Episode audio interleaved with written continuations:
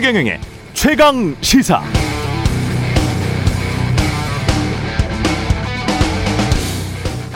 네, 지난 주말에도 진짜 더웠죠. 지구가 정말 아픈 것 같기도 합니다. 코로나19 이전에도 호주에서는 큰 산불이 수개월 동안 계속돼서 우리 국토 면적에 해당하는 천만 헥타가 넘는 대지를 태워버렸고 수억 마리의 동물들이 화재로 죽거나 서식지를 옮겨야 했습니다. 올해도 중국에서는 기이할 만한 폭우가 내려서 대홍수가 발생했고 미국과 캐나다, 러시아 북극권의 시베리아에서도 40도가 넘는 더위와 함께 대형 산불이 일어났습니다. 기후 위기, 바이러스의 창궐도 전 지구적인 현상, 국가 간, 기업 간, 개인 간 빈부 격차의 심화도 전 지구적으로 진행되고 있습니다. 그러나 대통령 선거를 앞둔 한국의 집권 여당에서는 고색 창연한 지역주의 논쟁이 불붙고 있네요. 경선도 한 달 정도 연기하기로 했다는데 쓸데없는 논쟁만 할 거라면 차라리 말도 좀 쉬어보고 그동안 생각도 좀 정리해보는 것이 어떨까 싶습니다. 말꼬리 잡아가면서 이렇게 치열하게 싸우는 것이 각 후보들 지지율에 어떤 유의미한 영향을 미칠지는 모르겠습니다만 지구 위 한반도 남단에 사는 우리의 급박한 현실, 보편적 이익에는 대체 어떤 의미가 있는 것인지 잘 모르겠습니다.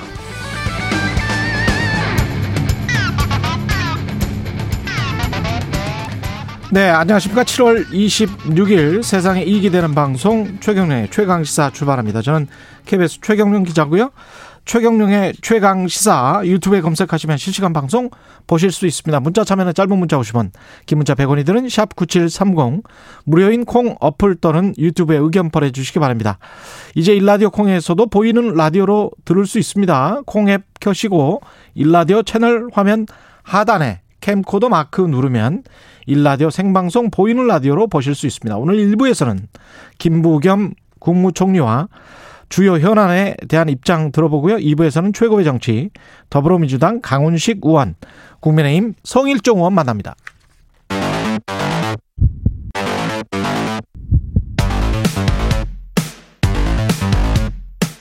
오늘 아침 가장 뜨거운 뉴스 뉴스 unboxing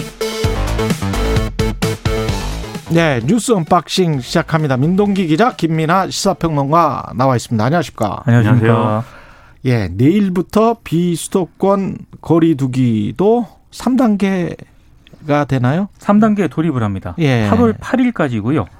어, 원래는 그 실질적으로 3단계 상향 기준에 진입한 지역은 경남, 강원, 대전, 제주, 부산 정도인데 유행 확산 저지를 위해서 일괄 3단계 상향을 결정을 했습니다. 다만 그 확진자와 이동량이 적은 인구 10만 명 이하의 시군 지역 있지 않습니까? 이 지역 같은 경우에는 지자체에서 자율적으로 정하도록 했는데요. 거리두기 3단계가 되면은 4인까지만 사적 모임이 가능하고요. 뭐 행사와 집회, 결혼식, 장례식은 49인까지 참석이 가능합니다. 예. 유흥시설, 식당, 카페 등은 밤 10시까지만 운영이 되고요. 그리고 휴가철을 고려한 추가 방역 조처들도 시행이 됐는데 사람이 많은 공원과 휴양지, 해수욕장 등에서는 야간 음주가 금지가 됩니다. 그리고 숙박시설 같은 경우에는 전 객실에 4분의 3만 운영이 가능하고요. 동거 가족을 빼고는 4인까지만 숙박이 가능합니다. 그 지금 비수도권에서 거의 매일 500명대 확진자가 계속 이어지고 있기 때문에 이러한 이제 비수도권의 거리두기 격상이 이제 불가피한 측면이 있고요. 특히 이제 어, 이 회의를 하기 직전에 대전하고 어 그다음에 강원 양양군도 이제 4단계 격상을 이제 자체적으로 결정한 그런 상황입니다. 예. 그래서 그만큼 상황이 좀 어렵고 그리고 또 어, 이날 이제 좀 정부가 밝힌 바를 보면은 상당 기간 유행이 지속될 것이다라고 얘기를 했는데 그 근거로 이제 장기간 누적된 감염원 그리고 휴가철 이동 수요 폭증 델타 변이 증가 이런 걸 들었는데요. 여기에 더불어서 이제 저조한 예방 접종률 이걸 같이 꽂고 있습니다. 예. 그래서 이제 백신 접종이 지금 속도가 나지 않는 상황에서는 이러한 거리두기 격상이 결국 불가피한 상황이다라고 보이고요. 이게 더 중요한 게 사실 확진자 수가 계속 늘어나고 있는데 여기에 이제 비례해서 아무래도 분모가 늘어나면 분자도 늘어나는 것이기 때문에 중증 환자 같이 늘어나고 있거든요.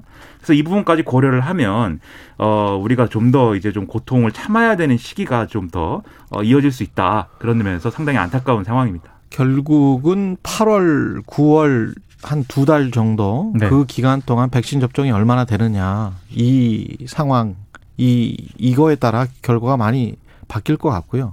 생각해 보니까 그 공원이나 뭐 해변에서 술을 먹는 거 있잖아요. 야외에서. 네.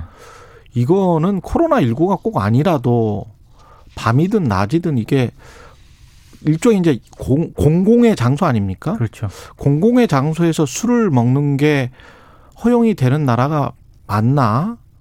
이 이거는 그- 다시 한번 논의를 해봐야 될 것도 같네요. 그렇죠. 해외 예. 음. 사례를 사실 보면은 공공장소에서 술 먹는데 이제 지역별로 좀 달라요. 이게 그렇죠. 금, 예. 그런 구역을 금지를 설정하는 데가 있거든요. 예. 서구의 경우에도. 그러니까 그런 것들을 이제 우리나라는 사실 강력하게 그런 것들을 뭐 적용해 오지는 않았는데 음. 그러니까 한강변에 가면 얼마나 분위기 좋습니까? 원래 코로나19 전에는. 그렇죠. 저도 예. 가서 노래도 부르고 했습니다. 다. 하지만 배달도 굉장히 잘 되고. 예. 하지만 코로나19 시대를 이제 맞이했는데 예. 코로나19를 맞이한 김에 그런 새로운 어떤 사회적인 어떤 룰이라든가 예. 이런 걸 같이 좀 생각해 볼 필요도 있겠죠. 그거는 좀 생각을 해봐야 될 것 같아요. 왜 공공의 장소에서 왜 가령 뭐 등산을 가거나 어떤 공공의 장소에서 시- 시끄러운 음악을 틀어놓거나 이런 거는 우리가 금지를 하잖아요. 네. 그리고 그랬던 적이 굉장히 많, 많았었고 과거에는 뭐 버스에서 흡연을 하시는 분들도 있었거든요. 그게 금지가 안 됐었을 때는. 근데 공공의 장소에 관한 그 개념을 어 좀 달리 생각해 봐야 될 것 같은데 우리가 자유로운 선진국이라고 하는 것들도 지금 문득 생각을 해보니까 공원에서 술을 먹는 게 금지되고 벌금 꽤 크거든요. 이거. 근데 그래야 되는데요. 예. 그러기에는 우리 한국 드라마나 음. 예능이나 예. 이런 데서 워낙 그런 거를 일상화 아, 되는 것처럼 아주 자연스러운 것처럼 묘사를 해놔가지고 예. 우리 민족이 흥이 많아요. 네, 굉장히 쉽지 않을 겁니다. 예. 예. 알겠습니다. 예. 공공의 개념은 다시 한번 우리가 이야기를 해보죠. 재난지원금 지급 기준을 국민 88%로 했군요. 이게 이제 지난 23일 그 국회 본회의를 2차 추가 경정 예산안이 통과를 하지 않았습니까? 국민의 88%로 재난지원을 지원금을 지급하기로 확정을 했는데 이게 다 아시겠지만 거의 더불어민주당이 널뛰기를 하다가 88% 최종 결정이 됐습니다. 근데 문제는 이 88%의 기준이 도대체 뭐냐? 음. 기준이 없다는 게 이제 가장 큰 문제로 좀 지적이 되고 있고요. 예. 그래서 나오는 얘기가 이게 정책적 근거 없이 대상자를 정하다 보니까 결국에는 몇몇 군데서 불만이 터질 때마다 기준 자체가 고무줄이 돼 왔다 이런 비판이 나오고 있고요. 특히 이번 같은 경우에는 이 일부 맞벌이 가구들이 있지 않습니까? 예. 그리고 청년 1인 가구 같은 경우에 자산은 없는데 소득이 좀 상대적으로 높은 그런 가구들이 있습니다. 음. 이런 쪽에서 이제 반발을 하- 지원금을 못 받게 되면서 반발을 하다 보니까 민주당이 근거 없이 대상자를 좀 늘리기에 급급했다 이런 비판이 좀 나오고 있는 상황입니다. 그러니까 이게 대상자가 건보료 기준 소득 하위 80%인데 예. 이거대로 적용을 하면 지금 말씀드린 대로 말씀하신 대로 맞벌이 가구와 1인 가구의 경우에는 이게 일종의 이제 뭐 어 뭐래 누락되는 효과가 그렇죠. 있다 결국은 그렇죠. 그런 예. 주장이 나오니까 이 맞벌이 가구에 가구원수 한 명 추가하고 1인 가구는 연소득 기준 5천만 원까지 늘려야 된다. 이거를 같이 끼워 넣으니까 결과적으로 88%가 된 거거든요. 음. 여기서 끝이 아닙니다, 이제. 어, 소득 기준을 충족하더라도 고액 자산가인 그런 경우에는 그러면 주는 게 맞냐? 또 이런 얘기 나와요.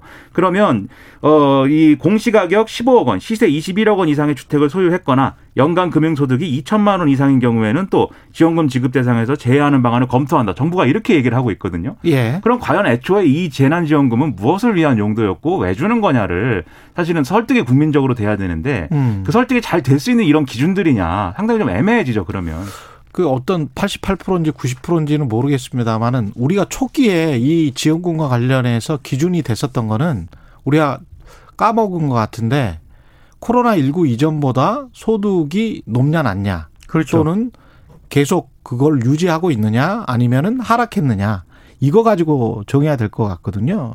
그러면 그건 국세청 기준이 돼야 돼야 될 것 같고 그러려면 시간을 좀 봐야 될 것 같고 네. 그렇게 된다면 일단 지- 다 지급하고 난 다음에 나중에 그것보다 높았으면 다시 환수를 한다거나 유지하거나 높았으면 환수한다거나 아니면은 뭐 세금을 더 걷는다거나 그런 방법도 있지 않겠느냐라는 논의가 진행됐었는데 그런 어떤 간단한 사후 정산식은 놔두고 사전에 이 어떤 기준을 88%든 80%는 정하려고 하니까 계속 논란이 나, 올 수밖에 그 없죠, 이거. 기획재정부의 예. 입장과 음. 더불어민주당의 입장이 예. 워낙 좀 차이가 나면서 그걸 조정하느라 더 신경을 썼던 거예요. 이게 처음에 추경안 이렇게 짤 때는 예. 소비 진작 목적이었어요. 결국 재난지원금 지급한다는 게 음. 전 국민 줘야 된다고 한 게 물론 이것도 기획재정부가 이제 70%로 주자고 했지만 그런데 중간에 코로나19 상황이 심각해지니까 이 기조를 바꿔야 된다라고 논의가 이제 진행된 거거든요. 그런데 그러한 바뀐 기준화 이런 것들이 반영돼서 이렇게 논의가 바뀐 게 아니라 음. 이런 기준 적용하면 나는 못 받지 않느냐. 이런 기준 그렇죠. 적용하면 이렇게 이런 불만이 있지 않느냐. 결국 예. 불만을 의식해 가지고 이런 결론이 나온 거 아니냐. 예. 그러면 이, 이, 얘기가 예를 들면 야당에서 주장하는 선거 의식한 재난지원금이냐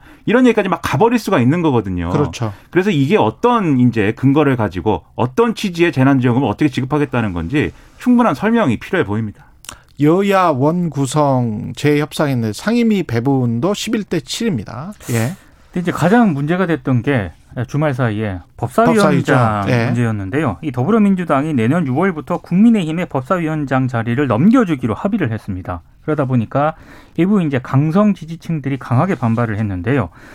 어, 법사위 같은 경우에는 지금까지 상임위 중에 상임위다 이런 평가를 좀 많이 받아오지 않았습니까? 예. 그러다 보니까 아, 일부 지지자들이 야당 법사위원장에 나오게 되면은 뭐 검찰의 수사 기소 완전 분리와 같은 이른바 개혁 입법이 무산될 가능성도 있다 이렇게 우려하라 하면서 강하게 반발을 했는데요. 음. 그래서 지난 23일 의원총회 등에서 이 법사위원장직 야당 배분에 찬성과 반대 의사를 보인 의원들의 명단 사진이 SNS에 막 돌아다녔습니다. 일부에서는 송영길 대표하고 윤호중 원내대표 사퇴를 요구를 하기도 했습니다. 그러니까 이게 어, 여러 가지 정치적 맥락이 또 있습니다만 그런데 우리가 제도의 측면에서 접근을 하면 법사위를 누가 가지느냐를 놓고 이렇게 항상 원구성 할 때마다 논쟁이 되는 것은 법사위가 가진 권한이 너무 크기 때문이거든요. 그렇죠. 네. 법사위에서 막으면 모든 법안을 다 막을 수 있는 이런 상황 때문인 건데 이걸 바꾸는 게 사실은 핵심입니다. 누가 음. 갔든지 간에. 근데 이번에 이제 일부 그러한 이제 조항의 어떤 뭐 개정이나 이런 것들을 합의를 했어요. 그래서 어 이 법사위 기능은 체계 자구 심사로 엄격히 제한한다. 그리고 법사위로 넘어온 법안이 본회의에 부의되기까지 기간은 120에서 60일로 단축한다. 이걸 합의를 했지만 이것도 사실은 좀 부족한 측면이 있거든요. 그렇죠. 뭔가 체계 잡고 심사인지는 예. 애매한 부분이 있고 원래도 그렇게 하게 돼 있기 때문에 예. 더 엄격히 하자 뭐 이렇게 한 거니까. 예. 그래서 이런 부분이 변화됐다라는 걸 충분히 또 합의를 해가야 되는데 음. 이런 합의가 사실은 지켜질지도 잘 의문인 상황에서 야당이 이제 법사위를 갖게 되니까 예. 거기서 화를 내고 있는 것 같습니다. 그런데 이게 그렇다고 해서 지금과 같은 예, 지금 뭐 11대 7이라 7로 나누는 거지만 여덟 개 예. 상임위원장을 여당이 다 갖고 가는 것도 사실은 여러모로 이 어떤 협치의 원리에도 맞지 않고 또 정치적인 효과나 이런 것에 있어서도 사실은 부정적 측면이 큰 거거든요. 그래서 이거는 어느 정도 어 그러한 여러 가지 효과를 고려해서 우리가 바라봐야 될 문제지 무조건 양보했다 이렇게 반발할 문제는 아닌 것 같습니다. 정치가 토론해서 합의를 하는 게 중요한 거니까요. 네. 11대 7로 합의를 하고 법사위를 내줬다고 하더라도 그래서 또 그거 가지고 또 야당이 뭐 어떤 법안을 못 어, 통과시킨다, 안 통과시킨다면 그거 자체로 또 문제가 될 거니까 이렇게 계속 합의를 해 나가는 거는 굉장히 중요하다. 이렇게 봅니다. 예. 지금 너무 너무 했잖아요. 너무 대치 국면이 길었잖아요. 예. 이낙연 대 이재명 이 지역주의 논쟁은 이게 뭔가요, 이게? 예. 이재명 지사가 지난 22일 언론 인터뷰를 가졌는데요. 예. 그 이낙연 전 대표가 당대표 출마할 때 음. 어, 이재명 지사가 이런 얘기를 했다고 합니다. 한반도 5천 년 역사에서 백제 호남이 주체가 돼서 한반도 전체를 통합한 예가 한 번도 없었는데 아, 이재명 지사 얘기는 당시에 이낙연 대표는 전국에서 매우 골고루 투표 지지를 받고 있었기 때문에 이낙연 전 대표가 나가서 이길 수 있겠다. 이긴다면 이건 역사다. 내가 이기는 것보다는 이분이 이기는 게 더 낫다. 실제로 그렇게 판단했다. 이렇게 얘기를 했고요. 예. 이어서 내그 이후로 지지율이 좀 많이 떨어지지 않았느냐. 어. 지금은 우리가 이기는 게 중요한 상황이 됐고 예. 현실적으로 이길 카드는 제일 중요한 게 확장력이다. 예. 그러면 아, 전국에서 골고루 득표받을 수 있는 후보이고 좀 더 받을 수 있는 게 자신이라고 생각한다. 이렇게 얘기를 했는데 이런 어떤 그 이재명 지사 인터뷰 내용에 대해서 이낙연 전 대표가 이게 지역주다 지역주의다. 배재정 대변인이 논평을 냈습니다. 음. 이건 호남 불가론을 펼쳐서 지역 감정을 조장했다라고 이제 주장을 하면서 이게 주말 내내 좀 논란이 된 상황입니다. 그러니까 제가 볼 때는 이재명 지사의 인터뷰의 이제 말 자체도 있지만 그 전에 질문이 뭐였냐를 봐야 되는데 음. 그 전까지는 사실은 탄핵 얘기 그 얘기 하고 있었거든요. 그렇죠. 노무현 예. 전 대통령 탄핵 때 이낙연 음. 대표 무슨 역할을 했느냐 음. 이 얘기를 하다가 아 그러면 이낙연 후보 약점이 많은 후보란 얘기냐라고 물어보니까 갑자기 이 얘기를 하는 거예요. 호남 호남 예. 후보다라는 얘기를 하는 거예요. 예. 그런 걸 볼 때 이재명 지사도 사실은 음. 호남 후보가 약점이고 그것이 경쟁력의 저하 요인이다라는 얘기를 하고 싶어 하는 게 제가 볼 때는 맞습니다. 그 뉘앙스가 있었다. 그렇죠. 그런데 태생적 약점이 있다라는 뉘앙스. 그렇죠. 그리고 예. 자신은 그 약점이 없기 때문에 확장력이 있다. 이 얘기를 하고 싶어 하는 건 맞다. 음. 그런데 이게 결국 호남 민심에 사실은 또 호, 어, 뭐랄까요? 어떤 영향을 미칠 것이냐. 그렇죠. 예. 호응을 유도하는 것이기도 하거든요. 그러니까 음. 이른바 민주당 계열의 굉장히 고전적인 후보 프레임이 있지 않습니까? 영남 음. 후보론이라는 예. 호남 사람들의 지지만으로는 정권 교체 정권 교체나 재창출을 못 하기 때문에 예. 영남 후보가 나가서 호남의 지지까지 받아 가지고 정권을 재창출하거나 교체해야 된다. 이 얘기를 이제 이 얘기를 가지고 호남 민심을 설득하려는 거고요. 이재명 지사는. 어. 여기에 반발하는 이낙연 전 대표는 그거 호남 사람들 사실 무시한 거 아니냐. 호남 어. 후보가 약점이라는 거 호남에 대한 모욕 아니냐. 지금 이렇게 나오는 거죠. 음. 이것도 사실은 호남 민심에 호소하기 위한 하나의 또 전략인 거죠.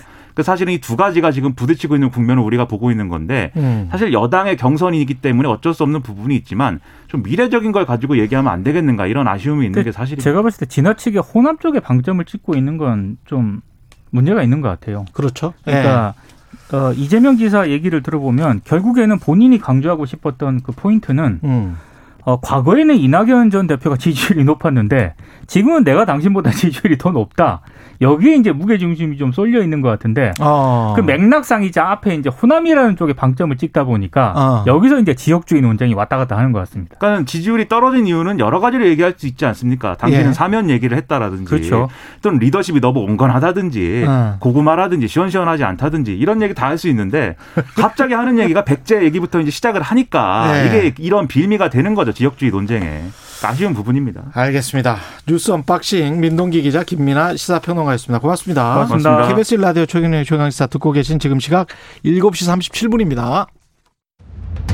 오늘 하루 이슈의 중심. 당신의 아침을 책임지는 직격 인터뷰.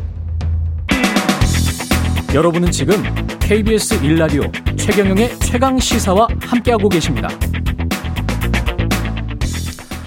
네, 정부가 수도권의 사회적 거리두기 4단계를 연장한 데 이어서 비수도권 역시 3단계로 상향시키기로 했습니다. 문재인 대통령이 당초 약속한 짧고 굵은 방역은 사실상 어려워졌습니다. 코로나19 4차 대유행 방역 대책부터 백신 접종 개선 문제까지 김부겸 국무총리 직접 연결돼 있습니다. 안녕하세요. 네, 안녕하십니까. 예, 아우, 날씨도 더운데 이 코로나 19가 계속 번지고 있어서 국민들이 굉장히 우려하고 있는데요. 지금 상황 정부는 어떻게 보고 계세요?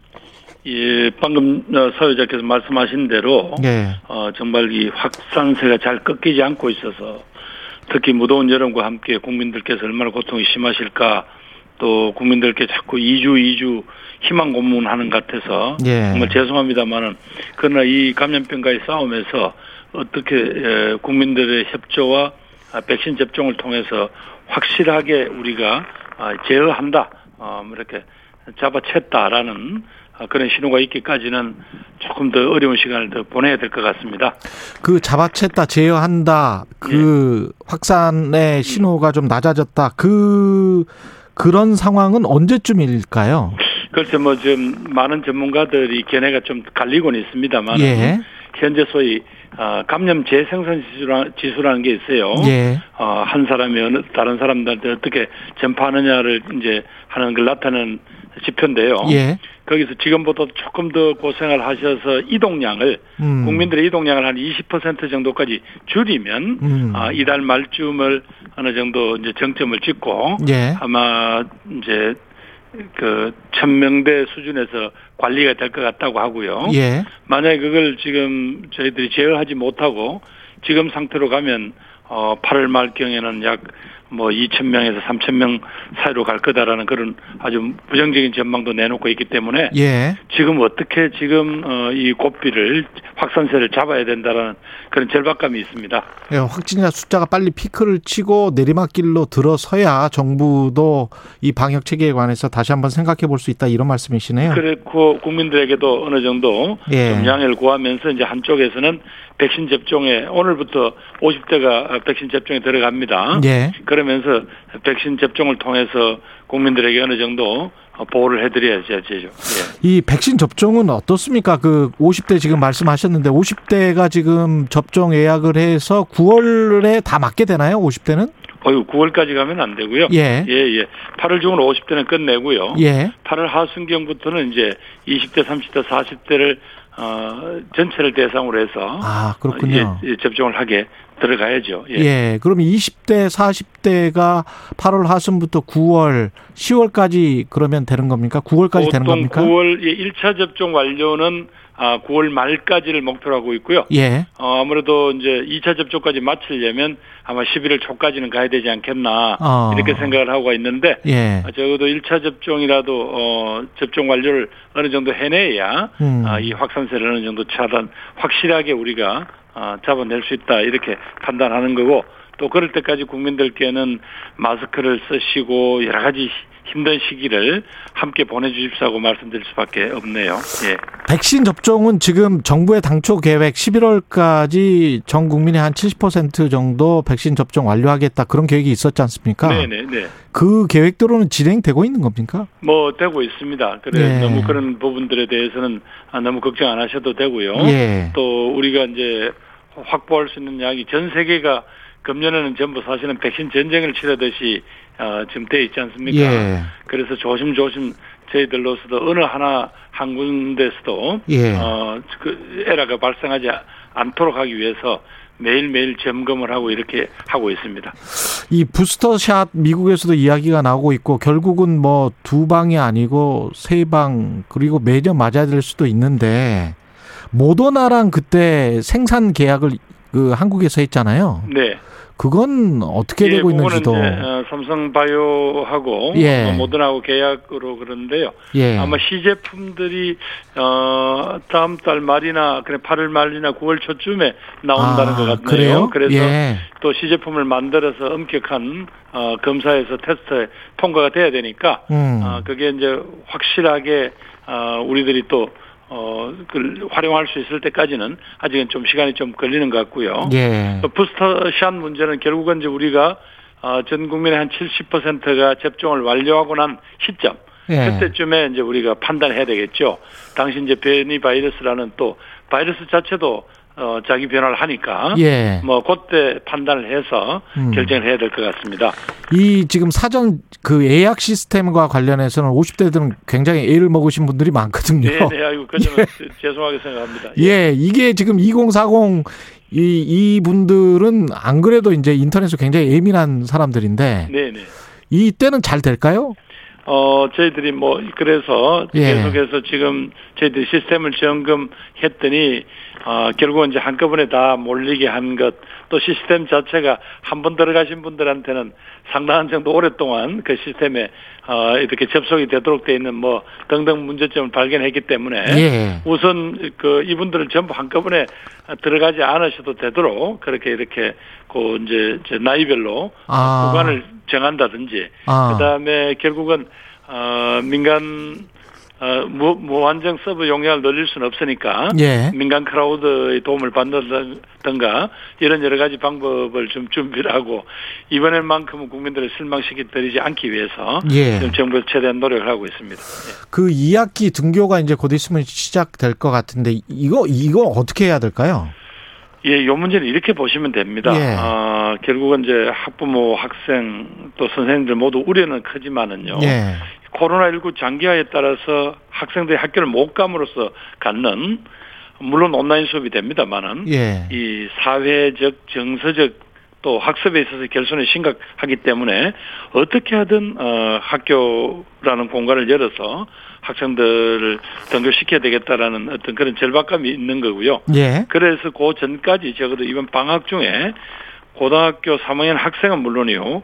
어, 학교 교직원, 학, 학원 종사자 등에 대한 백신 접종을 어, 신속히 추진하겠습니다. 그래서 저 적어도 어떤 그 학교 운영 어, 혹은 학교 관리 이런 측면에서 어떤 어, 방역에 허점이 생겨서 음. 학생들한테 전파되는 이건 우선 막아내고요. 예. 그 외에 이제 학생들 간에 혹시 이제 그런 전파의 가능성 이런 것들을 여러 가지 차단할 수 있는 방법, 예. 뭐 등교 숫자를 줄인다든가 뭐 이런 등등 어, 그런 방법을 통해서 어, 학생들 전면 등교시키겠다는 이 어, 우리 정부의 정책을 꼭 실현하려고 합니다.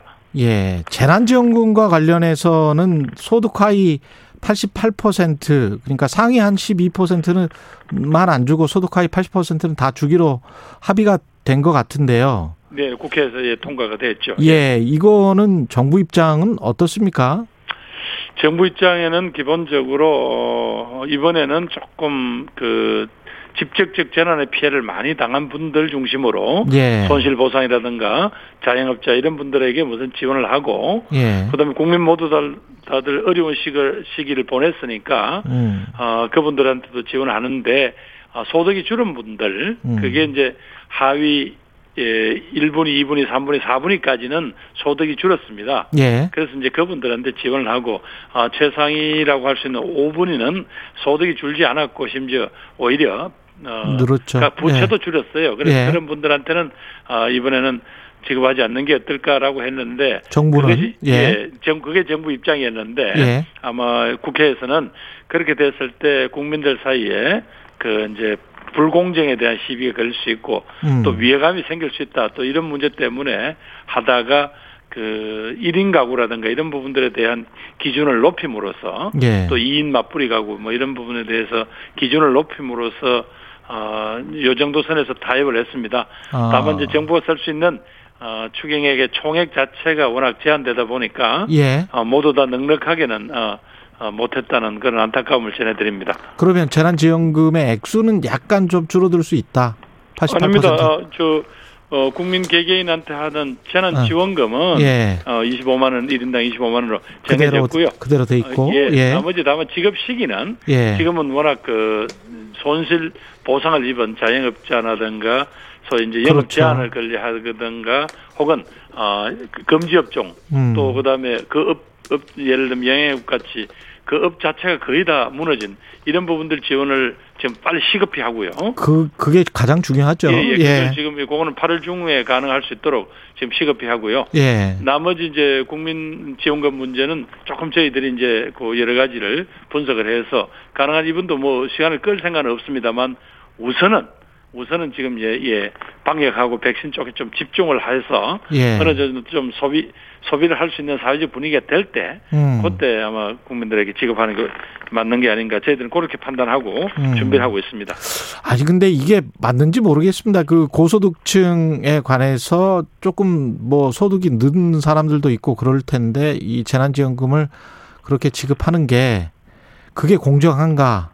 뭐 이렇게 생각하시는 분들도 있을 것 예, 같고. 그래서 이제 그 논란 때문에 예. 이번에도 결국 국회하고 어, 정부하고 좀 갈등의 핵심은 그거였거든요. 예. 그러니까 어느 것이 과연 어, 사회적 그게 공정하냐 그랬을 때 많은 사람들이 어, 일단 재난에 대한 지원이라면 어, 정부 입장이 맞지만은 예. 이 어려운 시기를 모두 함께 겪어낸 국민들에 대한 위로의 성격이라면 전 국민 지원이 맞다라는 음. 뭐 그런 기준을 세워 주셨습니다만은 예. 이번에는 결국은 어, 재난을 당한 국민들에게 지원하는 게 우선이다라고 해서 예. 정부가 조금 정부 입장을 끝까지 어, 좀 고집한 측면이 있을 겁니다. 예. 그 총리님 그 민주노총 집회 관련해 가지고 네. 야권의 비판이 거센데요. 확진자가 나왔고 또 집회를 한다는 이야기가 있는데 어떻게 보세요? 이건? 우선은 민주노총한테 다시 한번 자제를 요청합니다. 예. 이건 저 왜냐하면 국민 어, 일종의 감염병과의 싸움을 하고 있는 국민들에 대한 기본적으로는 도리가 아니죠. 예. 어, 민주노총이 주장하는 것이야 뭐 여러 가지 방법이 있지 않습니까? 음. 꼭 시위라는 방법을 통해서 만약에 이게 어, 전국적 확산의 계기가 된다면 자꾸 그런 고집을 할 때는 아니라고 보고요. 예. 특히 야외에서 집회를 하기 때문에 확산의 위험이 없다. 그건 억지입니다. 음. 그건 뭐 과학의 지금까지 여러 가지 축적된 어, 과학의 어떤 여러 가지 그거를 부인하는 거니까요. 예. 그다음에 민주노총에게 뭐 정부가 미온적이다 그렇지 않습니다. 음. 지금 저 그, 지난 7월 초 예. 집회에 대해서는 전부 관계자 소환 조사하고 있고요. 음. 어, 필요하면 법적 조치 지금 어, 착착 준비 중입니다. 예. 그리고 지금 현재 이번에 뭐 원주 등 원주 세종 등에서 집회에 대해서도 계속 증거를 모으고 또 거기에 따른 어, 법적인 조치를 하고 있습니다. 예. 그 점에서는 조금 더 오해 없으시기 바랍니다. 그 문재인 대통령이 2025년까지 투자 규모를 160조 원에서 220조 원으로 확대하는 human 뉴딜, 뉴딜을 하겠다라고 선언했는데 이게 human 리드 뉴딜에 관해서 국민들이 잘 모르세요. 이게 예, 결국은 예, 예. 이제 새로운 시대를 준비를 하려면 예. 어, 또 직업의 형태도 달라지고 음. 산업의 모습도 달라지니까 예. 이제 거기에 걸맞게 어, 음, 준비를 해야 될 것 아닙니까? 예. 그중에 제일 중요한 건 역시 이제 그 시대를 살아갈 청년층을 비롯한 사람에 대한 투자, 그분들에 대한 재교육이라든가 혹은 그분들이 좋은 일자리를 찾아준다든가 어. 예. 그분들이 여러 가지 사회적인 어려움을 가- 갖고 있는 주거라든가 이런 부분에 대해서 정부가 꼼꼼하게 어, 준비를 하고 어, 그런 대비를 하겠다 이렇게 이제 좀 광의의 어, 어떤 사회적인 안전망과 도움의 어떤 여러 가지 틀을 만들겠다. 막 그렇게 판단하시면 될 것 같습니다. 날씨가 굉장히 더워지면서 주말 사이에도 정전 사태가 곳곳에서 좀 있었고 전력 예비율 걱정하시는 분들도 많은 것 같은데 야당은 그렇게 지금 이야기를 계속 해왔잖아요. 문재인 정부의 탈원전 정책 때문에 이렇다. 어떻게 보십니까? 정부에서는? 예, 이렇게 말씀드리면 되겠네요. 예. 매년 저희들이 여름철에 공급할 수 있는 이제 일종의 이 어, 발전 전기의 예. 양 그건 이제 그게 어, 예비율로 표현되죠. 예. 그건 하나 저 전력 예비율로 이야기를 하는데 예. 저희들이 공급량 자체는 하나도 늘 줄지 않았습니다. 음. 예를 들면 19년에 비해서는 오히려 약 어, 2기, 2기가 내지 3기가 왔다가 더 늘었습니다. 어. 그럼에도 불구하고 어, 원래 워낙 덥고요. 예. 어, 그 다음에 그만큼 또 경제가 회복되면서 어, 공장이나 이런 데서 생산 어, 여기 또 늘었어요. 예. 그런데 따른 어떤 그 말하자면 예비율이 줄어버린 거지 음. 마치 뭐 원천 때문에 음. 어, 전력 생산이 줄어서 그렇다 그건 어, 저 사실이 아닙니다. 그리고 실질적으로 예. 지금 저희들이 약 한 9기가 내지 10기가 정도 예비력이 있습니다. 안정적으로 관리 중인데 예. 아, 그래서 만약에 최악의 경우를 대비해서 정부가 음. 여러 가지 단계별 시나리오를 만들고 준비하고 있다는 것이지 예. 뭐 전력 자체가 혹시 부족해서 어 그런 거다. 특히 그게 원전 때문이다 하는 건 사실이 아닙니다. 지금도 여전히 원전이 아, 전체 우리 전력의 30% 이상을 차지하고 있습니다. 예. 2015년 같은 그런 대규모 정전 사태나 이런 거는 그- 그럼 걱정 안 해도 될까요? 예, 뭐 자꾸 그런 어, 어려운 시나리오를 줌으로써 정부에다가 예. 자극을 주시는 것은 뭐 충분히 감사한 일이지만 예. 저희들인들 어떻게 그냥 손 놓고 있겠습니까? 그렇죠. 예, 예, 거기에 예. 대한 예, 철저한 준비를 하고 있습니다. 걱정 안 하셔도 됩니다. 예, 예. 다만 에너지를 아껴 쓰는 거는 장기적으로 그렇죠. 우리 누구 모든 국민이 실천해야 될 하나의 아, 시- 실천의 행동 원칙인 것 같습니다. 예, 예. 마지막으로 한 가지만요. 그 문재인 대통령 임기 내에 지금 저 한일 회담 같은 경우는 어떻게 될까요? 성사 가능하겠습니까? 글쎄, 예, 이번에 안타깝게도 뭐 올림픽을 계기로 그렇게 할 수 있었으면 좋았는데 예. 어, 여러 가지 양쪽이 노력을 하다가 좀 어, 정상회담의 어떤 결과물을 어, 이렇게 하기 로 하기에는 조금 미흡하다 그래서 이번엔 못했지 않습니까? 예. 그러면서도 바로 외교부 차관을 바로 보냈거든요. 예. 한일 어, 차관 회담을 하게 하는 등등으로 봐서 어 앞- 앞으로 역시 한일 관계 자체는 여러 가지 동북아시아의 여러 가지 역학을 봤을 때는 아, 우리가 대화를 해야 합니다. 음. 그리고 앞으로 이제 각 뭐 다자 회의가 있습니다. 예. 그 여러 나라들이 모이는 그런 회의 기간 중에 한일야일 정상이 만날 수 있는 기회가 또 많이 있을 거라고 생각하기 때문에 예. 아, 계속 그 시기가 뭐 임기가 얼마 남았다 이런 걸 가지지 않고 어, 한일 양국의 미래를 위해서라도 어, 필요할 어, 때가 되고 또 그런 주제가 있다면 늘 알겠습니다. 만나셔야 된다라고 저는 본- 판단하고 있습니다. 김부겸 국무총리였습니다. 고맙습니다. 네, 감사합니다.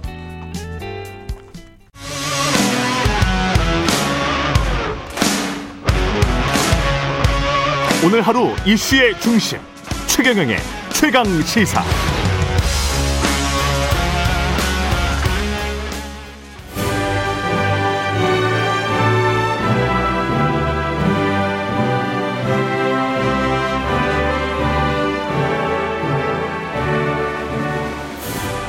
네, 전국의 가장 뜨거운 현안을 여야 의원 두 분과 이야기 나눠보는 최고의 정치. 오늘도 여야 의원 의원 두 분 나오셨습니다. 더불어민주당 강훈식 의원님 나오셨습니다. 안녕하십니까? 네, 안녕하세요. 예, 국민의힘 송일종 의원님 나오셨습니다. 안녕하십니까? 네, 안녕하십니까? 예. 최경련의 최강시사 유튜브에 검색하시면 실시간 방송 보실 수 있습니다. 스마트폰 콩으로 보내시면 무료고요.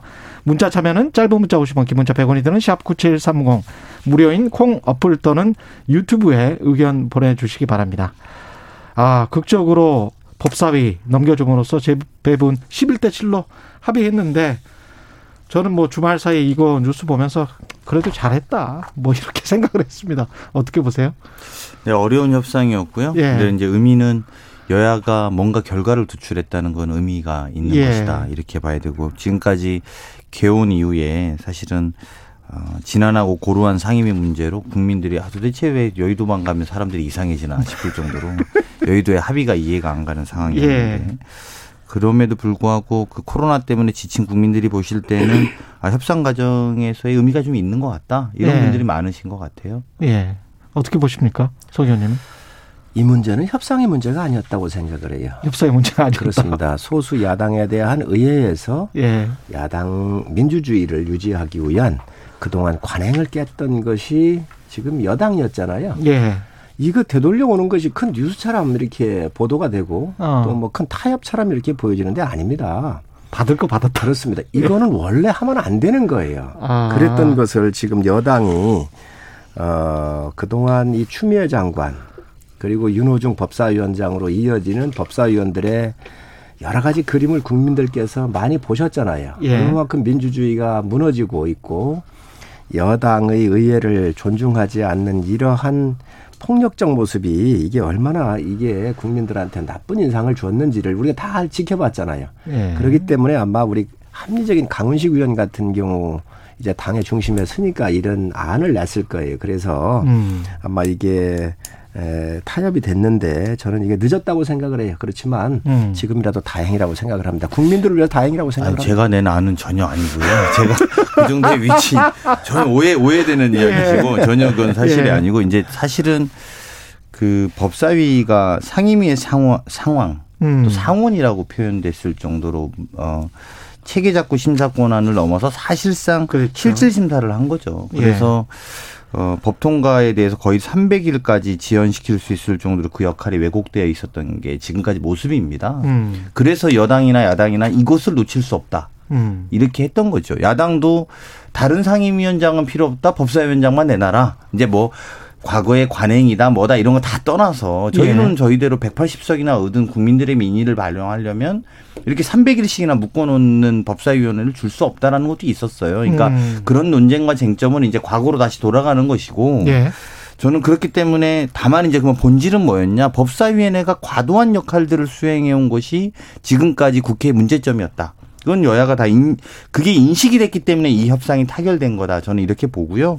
그래서 이제 앞으로는 체계 잡고 심사권에 한정해서 하고 예. 그다음에 지연 전수를 원래 120일까지 할 수 있었는데 그걸 60일까지로 줄이기로 했다라는 게 이 협상의 내용의 세부 안에 내용이 들어가는 근데 겁니다. 60일까지 타결이 안 되면 합의가 안 되면 그때는 어떻게 하는 또 거죠? 늘어나죠. 그러니까 이게 원래 120일 협상이라는 게 120일이 안 되면 한 번 120일 더 하고요. 어. 그리고 안 되면 60일, 그러니까 소위 소소히 이렇게 들어가면 60일에서 최대 300일이거든요. 예. 그러니까 이제 120일을 60일로 늘렸다는 건 최대 150일까지는 갈 수 있을 거예요. 아마. 그러니까 음. 어, 그게 결과적으로 3, 4개월 정도는 최대한 법이 늘어질 수 있다라는 것은 이제 뭐 불가피하다고 본 것이지만 예. 그건 뭐 야당이 됐든 여당이 됐든 지연 전술을 그 정도까지는 쓸 수 있다라는 것이죠. 근데 음. 과거에 보면 300일까지 쓰다 보니까 아. 그리고 특히나 뭐 이제 예를 들면 우리 당의 열혈 지지자들 입장에서 보면 특히 공수처의 완성이라든지 검찰 개혁을 요구하고 있는 목소리들을 실행하기 위해서는 음. 이런 것들을 좀 빨리빨리 해내야 되는 과정들이 있는 거거든요. 그러니까 예.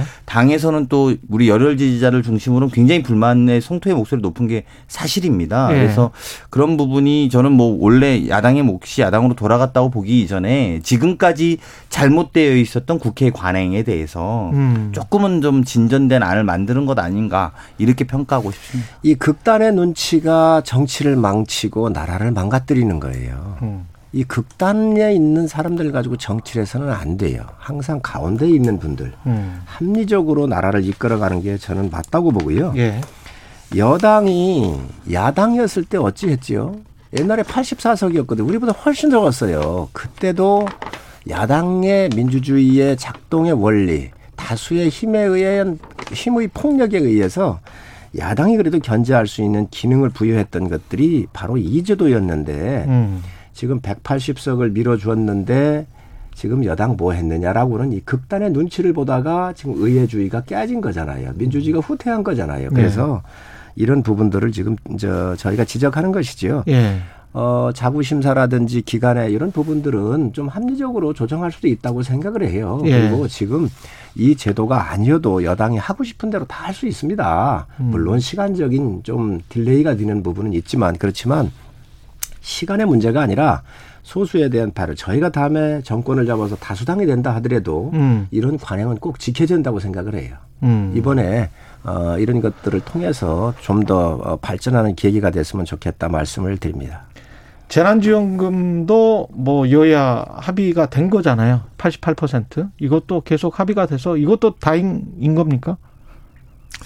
저는 개인적으로 많이 아쉽습니다. 아쉽습니까? 제, 예. 제, 저는 100% 100%도 100%지만 예. 사실은 이 과정에서 저는 홍남기 부총리가 음. 전국민 재난지원금을 국회에서 결정해도 안 따르겠다라고 한그 기사가 있었어요. 예, 그렇죠. 저는 그거 보고 굉장히 저런 표현이 참 적절하지 않다. 예. 그러니까 예를 들면 이게 똑같은 모습이 이런 거거든요. 이라크 파병을 국회가 결정해도 국방부 장관은 안 보낼 겁니다. 이런 거랑 다르지 않은 논리예요. 어. 그러니까 그건 굉장히 심각한 문제일 수 있죠. 예. 그리고 물론 이제 그 과정에서 여당으로서는 또 야당도 반대를 하고 있었으니까 야당의 반대도 반대였지만 어, 정부 여당에 있는 기재부총 기재부 장관 그러니까 기재부총리 그러니까 경제부총리의 입장이 저는 좀 적절하지 않았다고 봅니다. 음. 그리고 그런 것은 많이 아쉽고요. 예. 뭐 아쉽지만 어쨌든 타결의 의미 또 협상의 의미라는 걸 원하는 걸 다 하는 것은 아니니까 그냥 받아들일 수밖에 없다고 생각합니다. 음. 하지만 이후에라도 그런 표현을 국회에서 쓰는 것에 대해서는 경계해야 될 것이다. 그리고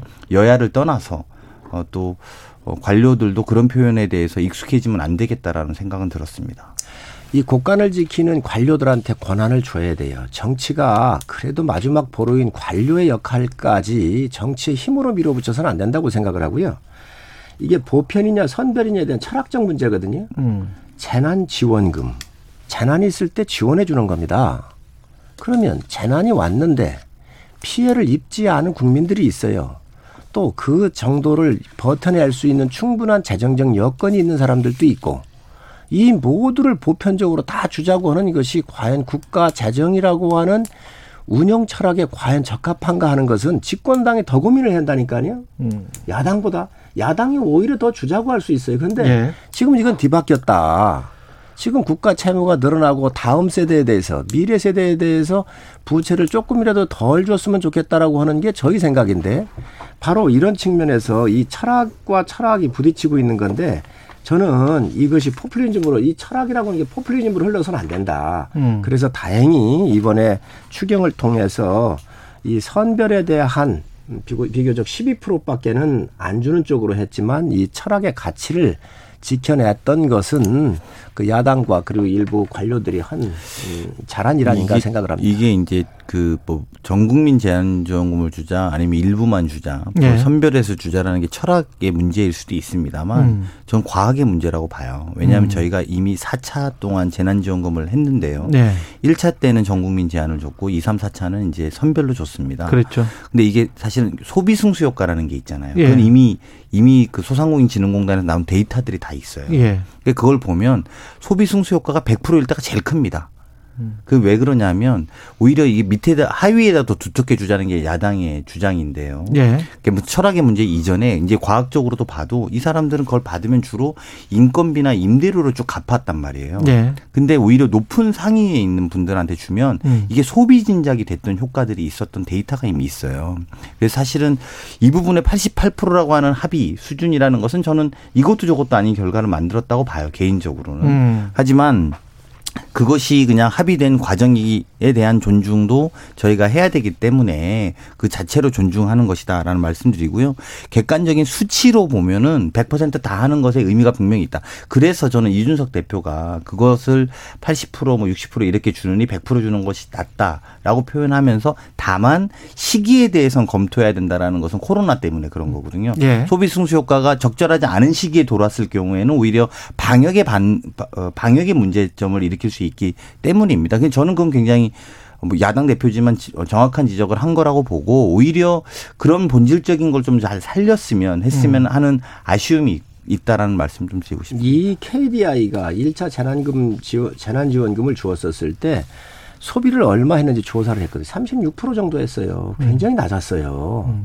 그래서 이런 부분들은 그 KDI는 대한민국 국책기관이고 최고 권위기관이잖아요. 거기에서 이 소비에 대한 거를 얼마나 했는지 조사했었을 때 이 30여 프로 정도 해가지고 별 효과가 없다고 하는 것들이 정확하게 나왔던 일들이거든요. 음. 그렇기 때문에 이 재난에 맞도록 철학적 베이스, 철학이라고 하는 것은 이 베이스가 근본적으로 잘 정립돼야 앞으로 이어지는 거잖아요. 미래로 갈 수 있는 거잖아요. 예. 철학이 흔들리면 국가 경영이 흔들리는 거예요. 그래서 우리 민주당에서 보편적으로 다 주자고 하는 것도 뭐 나름대로 그 강성 지지층한테는 화답할 수 있는 이야기가 될 수 있으나 국가 경영적 측면에서 봤었을 때는 저는 그래도 이번에 민주당 지도부가 어, 88% 선까지 협의를 한 것은 잘한 일이라고 아니 생각합니다. 이제 그건 팩- 그두 분이 그것만 다른 말씀을 관- 하고 계셔서 예. 관점만 하나만 더 말하면 예. 36%인지는 모르겠습니다. 또 한번 확인해 보세요. 그게 KDI 맞아요. 아니 그게 틀렸다는 게 아니라 음.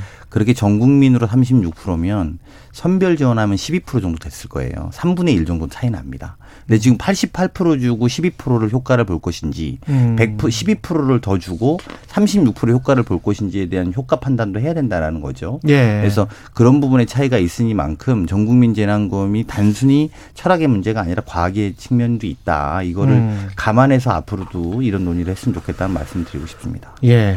여기 이 문제까지 이제 민주당 이야기일 것 같은데 그 적통 문제 이야기 나오다가 친노 친문 계보 이야기가 좀 나오다가 지역주의 논쟁까지 지금 지난 주말에 번졌어요.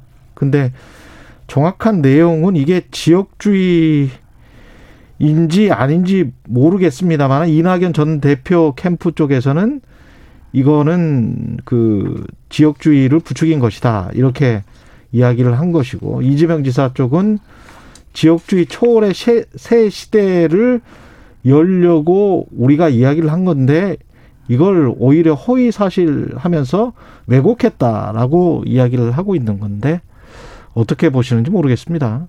예. 여당 내에서는 지금 상당히 좀 뭐랄까요 치열한 것 같은데 이거 이게 지지율에 또 영향을 미칠지도 좀 변수가 될 것도 같고요. 예. 대선 경선 기획단장으로서 흥행을 걱정했는데 이제 흥행을 가라앉혀야 되는 상황 예. 정도까지 온 것 같아서 너무 뜨거워졌네요. 저는 뭐- 예, 날씨만큼. 예, 투 핫하다 이렇게 예. 생각합니다. 좀 so cool해져야 되겠다 이런 생각도 좀 들고요. 예. 그 일단 그냥 제가 이제 두 분이 이렇게 세게 붙은 경우에 음. 소위 경선기획단장으로 어느 편에 대한 이야기는 하기 어렵고 예. 팩트만 좀 체크해 볼 필요가 있겠다는 생각이 들고요. 음. 그 논란이 됐던 건 이재명 지사의 인터뷰 발언인데요. 한반 어. 그 이전 대표가 전당대회 출마했을 때 꼭 잘 준비하셔서 이겼으면 좋겠다. 대선에서 이기시면 좋겠다. 내가 이기는 것보다 낫다고 판단했기 때문이다. 그때는 지지율이 매우 잘 나올 때였다. 한반도 5천 년 역사에 백제 이쪽이 주체가 돼서 한반도 전체를 통합한 때가 한 번도 없었다. 김대중 전 대통령도 충청하고 손을 잡은 절반의 성공이지 않, 않나. 이긴다면 역사라고 생각했다. 요게 워딩이에요. 그렇죠. 그리고 나서 그런데 지지율이 내려갔다. 네, 그러니까 이제 그래서 예. 어, 지형이 바뀌었다. 예. 그래서 이제 어, 지금은 이기는 게 더 중요한 상황이 됐고 예. 현실적으로 이기는 카드가 뭐냐 봤을 땐 벌- 결국은 어, 중요한 건 확장력이다. 아. 이렇게 표현한 쟁점이에요. 그래서 앞부분에 액센트를 주고 읽으면은 이거는 소위 말하면 그 어, 백제는 불가론 아니냐 이런 예. 거고 뒷부분에 액센트를 주면 확장력의 싸움이다. 이제 이 후보 둘 간에 이것을 쟁점으로 지금 논의하고 있는 상황이라고 보고요. 음. 저는 뭐 이런 논의는 뭐 세게 해봐야 나쁠 거 없다. 저는 이렇게 생각합니다. 이런 토론이 아. 되는 것이 예. 또 그런 걸로 인해서 우리가 어느 지지층에서 어느 어느 지역에서 어떻게 얻는지에 대한 노- 토론도 또는 그것이 지역주기냐 아니냐는 토론 자체가 저는 의미가 있다고 보고요. 예. 그래서 저는 긍정적으로 봅니다. 예. 결론적으로 내가 돼야 되겠다는 거잖아요. 이게 내로남불 적통 DNA가 적나라하게 드러났다라고 생각을 해요. 아니 백제가 중심이 돼서 한 번도 통일을 한 번 적이 없다. 그러면 신라가 당나라를 끌어들인 건 잘한 일입니까? 아니 한쪽만 생각하고 역사 안- 생각을 안 해봅니까? 한반도의 지경을 네. 축소시킨 건 그 뭐라고 얘기를 할 거지요? 그래서 이런 것들을 역사 의식 없이 함부로 얘기를 하고 내중심적으로 얘기하는 게 이게 내로남불이에요. 이게 아주 이 내로남불 적통을 제대로 얘기한 거거든요.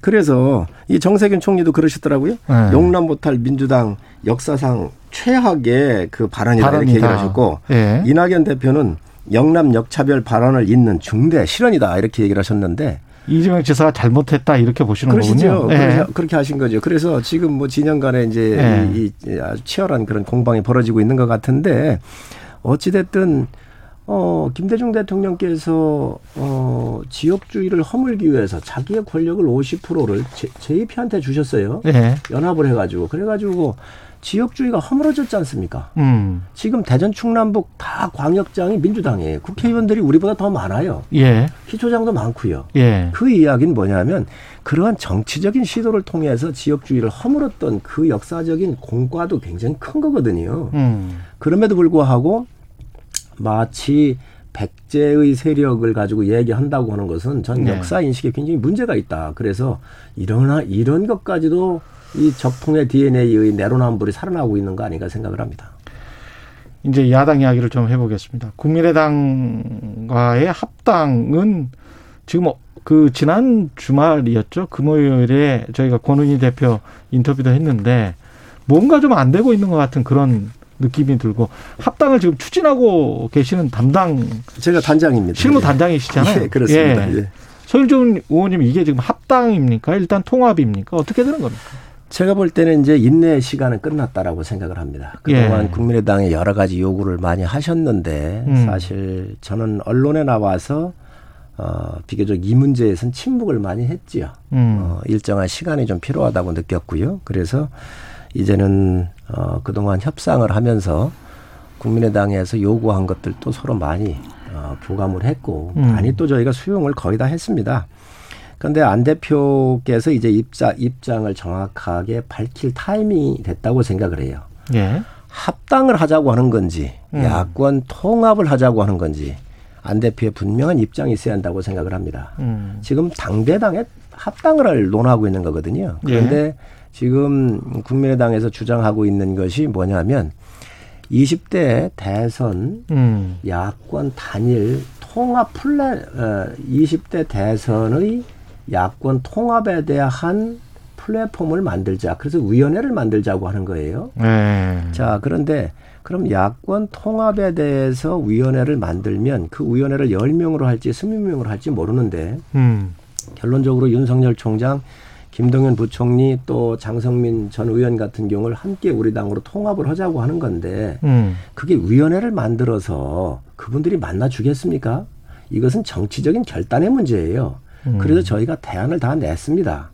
우리 이준석 대표하고 안철수 대표하고 그러면 윤석열 총장도 만나보셨고 다른 분들도 만나봤을 텐데 예. 그렇다고 한다면 야권 통합을 위해서 두 분이 지혜를 모으고 경험을 합쳐서 예. 단판을 지어가지고 앞으로 어떻게 할 건지 방향성을 잡는 게 좋겠다. 음. 위원회는 효용성이 없다.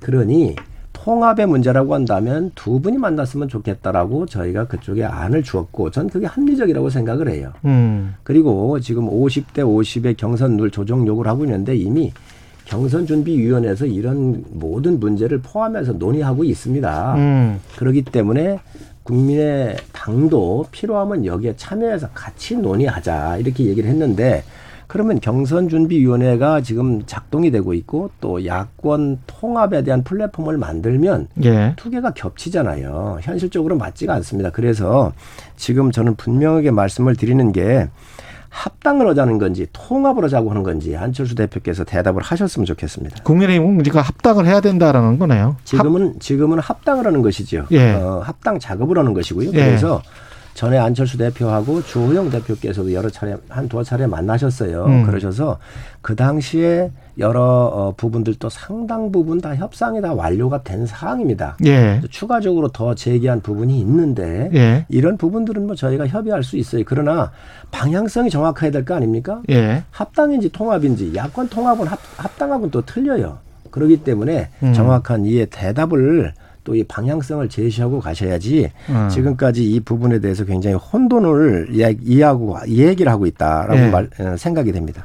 강훈식 의원님 어떻게 생각하세요? 그 치맥 회동 이후에 굉장히 좀 자신감이 붙은 것 같은 그런 성일적 의원님의 발언이신데 어떻게 보면 윤석열과 이준석 대표의 이 치맥 회동 이후에 이제 들어올 사람들은 이제 정해졌고 굳이 뭐 합당 안 해도 된다는 이런 생각이신 것 같기도 하고. 아닙니다. 그거는 아니고요. 뭐 예. 치맥을 해서 뭐 예. 그런 건 아니고 음. 어, 윤석열 총장이든 안철수 대표든 그 누구든 예. 야권을 하나로 어, 합쳐서 예. 정권 교체를 하라고는 가장 중요한 국민의 명령이거든요. 예. 정권 교체에 대한 국민의 요, 이 요구에 대해서 우리가 답을 해야 되고 음. 선수들은 그걸 다 알고 있다는 거죠. 음. 그렇기 때문에 합당을 하려고 하는 거 아니겠습니까? 저는 뭐 나중에 우리가 최경영의 최강 시사에 나왔던 성일정 의원님 이야기만 요거 관련해서 다 묻고도 재밌을 것 같은데요. 예. 우리가 지난 지난 4.7 재보궐선거 예. 전에 계속 지금 조금 조금씩 바뀌어요. 예, 계속 바뀌고 있거든요. 4.7 재보궐 전에는 우리 합당한다. 예. 걱정하지 마라. 이렇게 시작됐어요. 예. 그래서 재보궐선거를 이겼죠. 예. 그리고 나서 이제 그 논의가 어떻게 되고 있냐. 그때 제 기억이 아마 끝나고 나서 아 예. 계속 논의하고 이제 곧 할 거다. 그렇죠. 이렇게 됐었던 기억이 나요. 예. 지금 이제 할 건지 아니 안 할 건지 안철수 대표가 정해라. 이제 여기까지 온 입장을 거거든요. 지금 밝혀라. 입장을 합당인지 정해라. 통합인지. 그러니까 저는 사실은 이미 뭐 국민들한테는 별로 관심 제가 그때 근데 뭐라고 말씀드렸냐면 안 할 겁니다. 음. 구심 작동이 사라졌습니다. 이제 음. 원심이 작동될 겁니다. 제가 그때 그렇게 말했습니다. 그 이미 3개월 전 이야기고요. 이제 오늘 그 원심 작동의 모습을 저희가 보고 있는 거니까. 봐줘요, 좀. 두려워하지 말고. 아니 제가 그냥 솔직하게 있는 대로 그냥 이렇게 두려우면 이게 아니 두려워하지 않아요. 네, 그리고 국민들은 국민의 힘과 국민의 당이 통합되든 연대를 하든 그렇게 관심 없어요. 제가 볼 때는 죄송한데 그래서 별로 관심이 없다. 네. 다만 안철수 대표 입장에서 약속은 했으면 지켜야 되는 거죠. 음. 사실은 합당한다고 했었잖아요. 그렇지. 선거 전에도 그랬죠. 선거 전에 네. 그렇게 약속을 했으면 지켜야 되는 것이지 이것을 네. 테크니컬하게 이렇게 끌고 오는 것 아마 제가 이건 국민의힘에다 물어볼 것은 아니고 야박하게 네. 말할 건 아니고 국민의 당이 약속했으면 지켜야죠. 네. 그리고 국민들한테 그렇게 해갖고 사칠 재보궐 선거에서도 본인이 보여주겠다 심지어 입당하겠다고도 했던 거 아니에요. 네. 근데 그런 것들이 다 무용지물이 된 것은 음. 안철수 대표가 이야기하는 그 그나마 본인의 트레이드 마크라고 했던 뭐 여러 가지 주장했던 말들과 음. 다 상반되기 때문에 나중에 부끄러운 인식으로 남을 거다 저는 이렇게 생각합니다. 제가 볼 때는 지금 방향성의 문제거든요. 예. 합당은 먼저 선언을 했어요 안 대표께서 예. 더 큰 2번을 만들겠다 그러면서 합당 선언을 했고 음. 또 그에 대한 확인도 다 했던 것이지요. 예. 주호영 대표하고 예. 아마 시간적으로 좀 음, 여러 가지가 좀 delay 되고 어, delay가 되고 있는 것들이 이제 문제인데 그래서 그 방향성에서 통합을 지향하는 건지 합당을 지향하는 건지 그거를 밝히라는 거지요. 그래야 음. 빨리 끝낼 수 있다. 이거는 네. 안철수 대표의 몫입니다.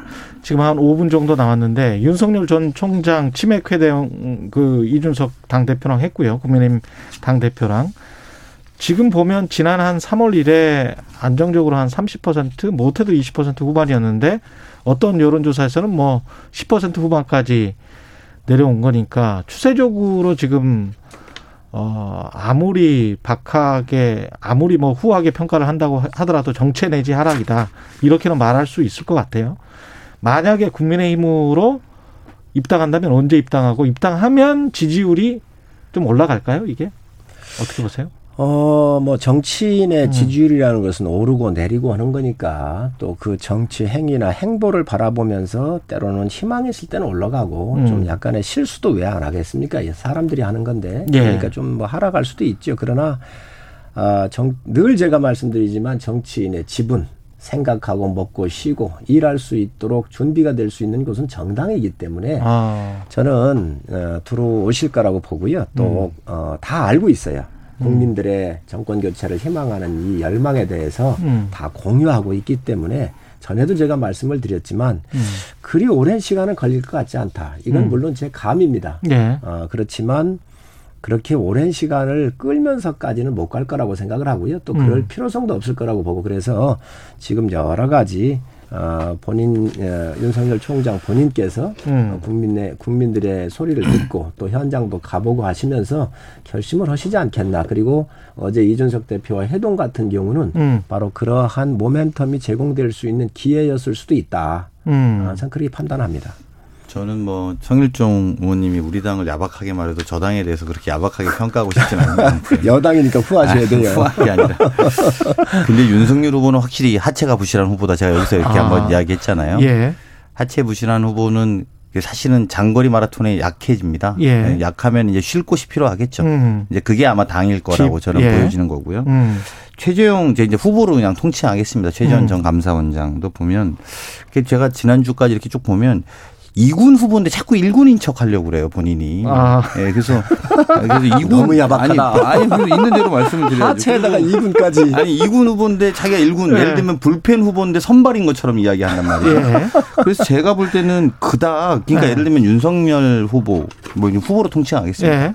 윤석열 후보 같은 경우에는 정부 여당을 상대로 불필요한 칼잡이 노릇을 해서 이제 우리 지지층에 굉장히 분노를 일으킨 사람이거든요. 음. 예. 근데 그래서 뭐 본인이 뭐 핍박 받았다고 주장도 하고 뭐 그거는 뭐 그렇다 치고요. 음. 제가 볼 땐 불필요한 논쟁들이니까. 음. 그렇지만 최재형 이분은 뭐 이렇게 그닥 뭐 여당에 대해서 뭐 이렇게 한 게 없어요. 다만 음. 오히려 본인이 헌법을 어기고 나간 것만 기억이 나요. 저 개인적으로. 음. 근데 이분이 지난주에 봤더니 계속 공격적으로 이제 자기를 때려달라고 하는 거예요. 아, 이게 뭐냐면. 그렇죠. 예. 그러니까 제가 볼 때 야당의 후보들이 맞아야 큰다라고 생각하는 인식들은 형성이 된 것 같아요. 아. 그래서 우리 여당은 이제 앞으로 안 때리겠다. 무슨. 말이냐면 본인이 스스로 증명을 해라. 일군 아. 후보인지 자기가 선발인지를. 어. 최재형 후보에 대해서는 그래야 될 것 같아요. 예. 윤석열 후보는 뭐 잘못되는 게 물론 잘못된 게 있으면 이야기를 하겠지만 음. 최재형 후보를 보면서 느낀 거는 아 이렇게 일부러 맞으려고 자꾸 앞에 나선다. 음. 자기 철학과 내용과 국정 운영의 비전을 설명하기보다는 언젠가부터 트렌드처럼 예. 대- 대통령 공격하고 그래서 우리가 공격하면 그걸로 지지율이 오른다라고 생각하는 포맷을 만들기 시작한 것 같아요. 아. 근데 국민들은 절대 그렇게 선택하지 않을 겁니다. 그러니까 그것이 아, 단기간에 몇 퍼센트 포인트를 얻는 데는 적합할지 모르겠으나 예. 대통령은 미래를 위해서 이 사람이 어떤 희망을 줄 수 있는지를 음. 이야기하는 사람이거든요. 예. 근데 윤석열 총장의 출마 선언 이후에 윤석열 총장의 행보도 그렇고 어.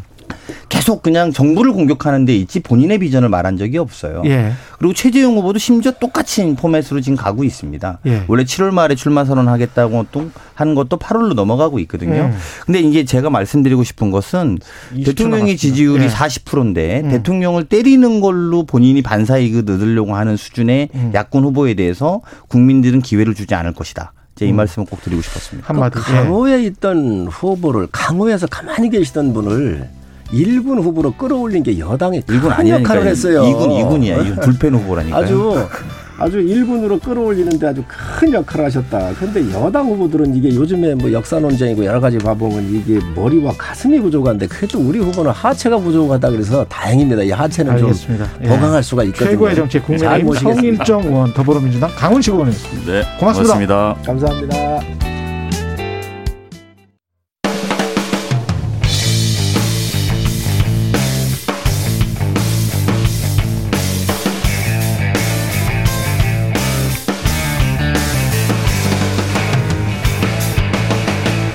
최경영의 최강 시사. 네, 누가 지역주의를 주장하느냐 또는 누가 지역주의를 왜곡했느냐 가지고 이재명 경기도지사, 이재명 후보와 아, 이낙연 더불어민주당 전 대표 이낙연 후보 사이에 서로 공방이 많이 오가고 있습니다. 이재명 후보 캠프 쪽입니다. 박찬대 수석 대변인 연결돼 있습니다. 안녕하세요. 네, 안녕하세요. 박찬대입니다. 예. 이게 뭐 이낙연 후보 캠프의 배재정 대변인 같은 경우에는 굉장히 크게 이제 반발을 했는데 민주당이 이기는 게 중요한데 후보 호남 후보라는 약점이 많은 이낙연 후보는 안 된다. 확장력이 있는 내가 후보가 되어야 한다.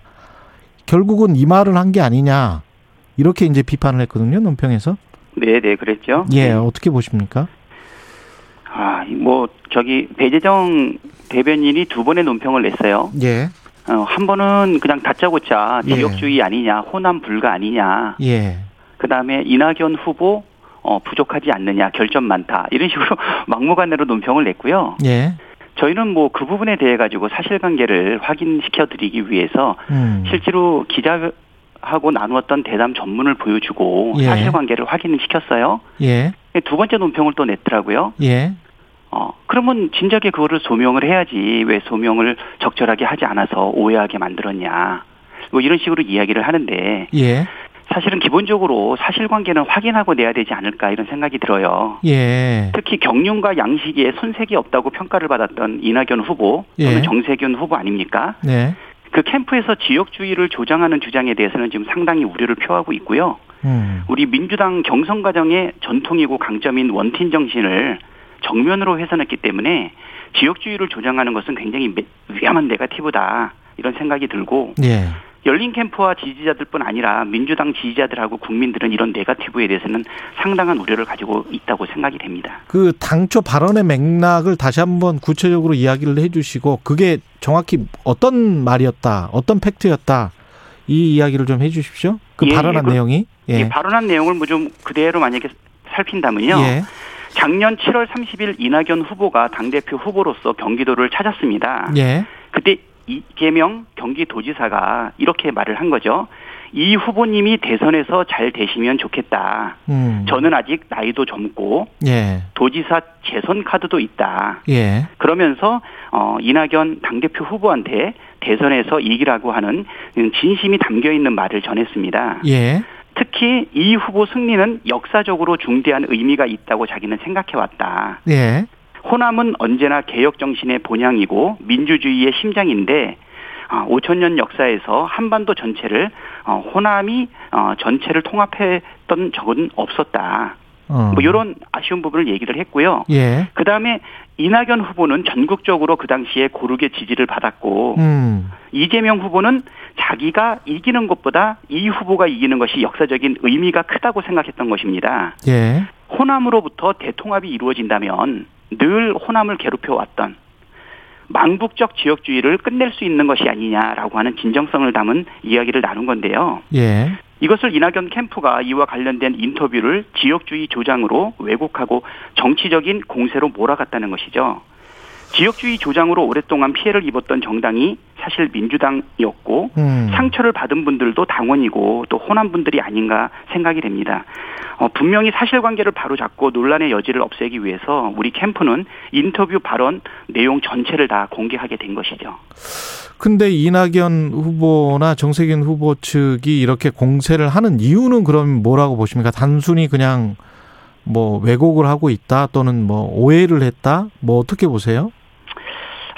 아, 뭐 이거 두 분 다 민주당이 배출한 경륜과 양식을 가진 지도자 아닙니까? 예, 저는 두 분의 개인적인 정치적 판단으로 이렇게 이루어졌다라고까지 보고 싶지는 않고요. 예, 선거에서 추격하는 입장이라면 선두에 대한 네가티브 유혹을 참기는 어렵다고 생각이 됩니다. 음, 참모진이 그 유혹을 뿌리치지 못하고 망국적 병인 지역주의까지 동원해서 예, 선두 주자인 이재명 후보를 공격하다가 예, 간단한 사실관계도 파악하지 못한 것 같아요. 옳거니 하고 그냥 달려들었던 것이죠. 예, 아, 여기서 참 아쉬운 거는 후보자뿐 아니라 대변인, 핵심 참모진이 모두 기자 출신 아닙니까? 예, 가장 기본 중에 기본인 내용 확인은커녕 발언의 내용까지 왜곡을 서슴지 않았다는 것은 굉장히 안타깝고요. 예, 두 분의 후보가 모두 정치적 기반을 호남에 두고 있는데 이재명 후보의 발언이 호남 민식을 자극할 수 있다고 아마 캠프에서는 판단했던 것 같고요.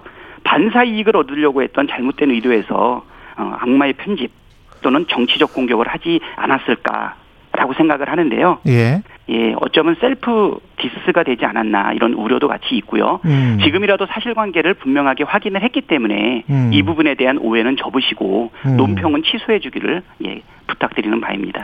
제가 그, 그 이낙연 후보나 정세균 후보 쪽에서 한번 말씀을 한번 드려볼게요. 네, 네. 예. 이게 의도된 발언이나 도발, 이재명 지사의 의도된 발언이나 도발이 아니냐라고 분석할 수도 있는 게 지지율이 그, 그 내려갔다라는 대목이 나오거든요. 그러니까 지지율이 골고루 전국의 지지율을 받았다가 지지율이 내려갔다. 그 지지율이 내려간 이유는 사실은 복귀를 해보면 사면 발언 이후에 지지율이 내려간 거잖아요. 그러면 어떤 후보의 이낙연 후보의 어떤 출신이랄지 태생이랄지 이것과는 관련이 없는 건데 네. 갑자기 그, 그 지역을 이야기를 한 거는 어떤 지역에 대해서 상기시키려고 하는 그런 의도가 있었던 거는 아닌지 혹시 음, 이렇게 그래서 네. 이제 그쪽에서 불쾌하게 생각하고 있는 건 아닌지 그렇게 볼 수도 있을 것 같아요. 예. 아니, 근데 저희 입장에서는 그 내용을 한번 아, 면밀하게 살펴보시면은요. 예. 아, 그저 앞부분은 그 이낙연 후보의 승리를 진심으로 바란다라고 하는 부분이고요. 예. 질문의 내용은 뭐냐면 민주당에 좋은 후보들이 많이 있는데 음. 어, 왜 어, 이재명 후보가 출마하게 됐는지 이재명 후보의 경쟁력은 무엇입니까? 이렇게 물어보거든요. 예. 근데 그 당시 1년 전에 7월 30일 경우에는 어 이낙연 후보가 대통령이 되었으면 좋겠다. 역사적으로 참 의미가 있는 일이다라고 하는 진정 어린 말을 했지만 예. 지금 후보로 나선 지금 현재의 자기 입장은 어 우리가 민주 정권을 재창출하기 위해서 예. 확장성 있는 후보가 필요하다라고 음. 얘기를 하죠. 예. 근데 이 확정성의 의미는 이꼴 지역 출신이다라는 것을 의미하지 않고 음. 확장성의 주요한 요소를 세 가지를 이야기를 합니다. 예. 하나는 그동안 성과로 보여줬던 실력, 음. 공약 이행률 이런 거를 말씀하지 않습니까? 예. 그리고 미래에도 이러한 약속을 실천할 수 있다라고 하는 신뢰를 준다. 어. 그리고 셋째 형님하고 싸우기까지 욕설 파동이 나올 때까지 자기가 철저히 막고자 했던 것은 가족 비리, 음. 그다음에 시정에 개입하는 거. 예. 그래서 청렴이다. 그래서 실력과 신뢰와 청렴 이것이 확장성의 요인이다라고 하는 것을 분명하게 구별해서 이야기를 하거든요. 예. 근데 그 앞뒤에 말을 사실은 이렇게 편집을 하고 그다음에 질문과 내용을 섞었기 때문에 그렇게 유도하는 그래서 이것을 아, 왜곡이라고 표현을 했던 거고요. 음. 김두관 후보는 아 이거는 내용을 보면 누구나 다 지역주의를 조장하거나 폄하하는 것이 아니라는 것을 명략 관하하게 알 수 있는데 예. 이렇게까지 지역 조장하는 게 아 이게 올바른 경선의 방법입니까 라고 하는 부분을 이야기를 했고요. 예. 그다음에 군필 원팀보다도 이건 더 심한 악마의 편집이다라고 어, 적격 직, 직격한 것이 아닌가 이렇게 음. 생각이 됩니다. 한번 이 내용을 예. 팩트 중심으로 저희들도 그래서 이야기를 했거든요. 예. 제가 제시한 거는 음. 전문을 봐라. 그렇죠. 그리고 예. 전문만 가지고는 어려우니까 예. 우리가 녹, 녹음된 내용까지 다 보내주지 않았습니까? 후보와 기자 사이에 대담의 내용을 들어보시면 그 진정성을 분명하게 느낄 수 있을 것이다. 이렇게 음. 생각이 됩니다. 알겠습니다. 근데 이제 전반적으로 이게 격화되면서 선거가 네. 경선이 격화되면서 지역구도 갈등으로까지 가는 거는 두 후보 다 바람직하지는 않잖아요.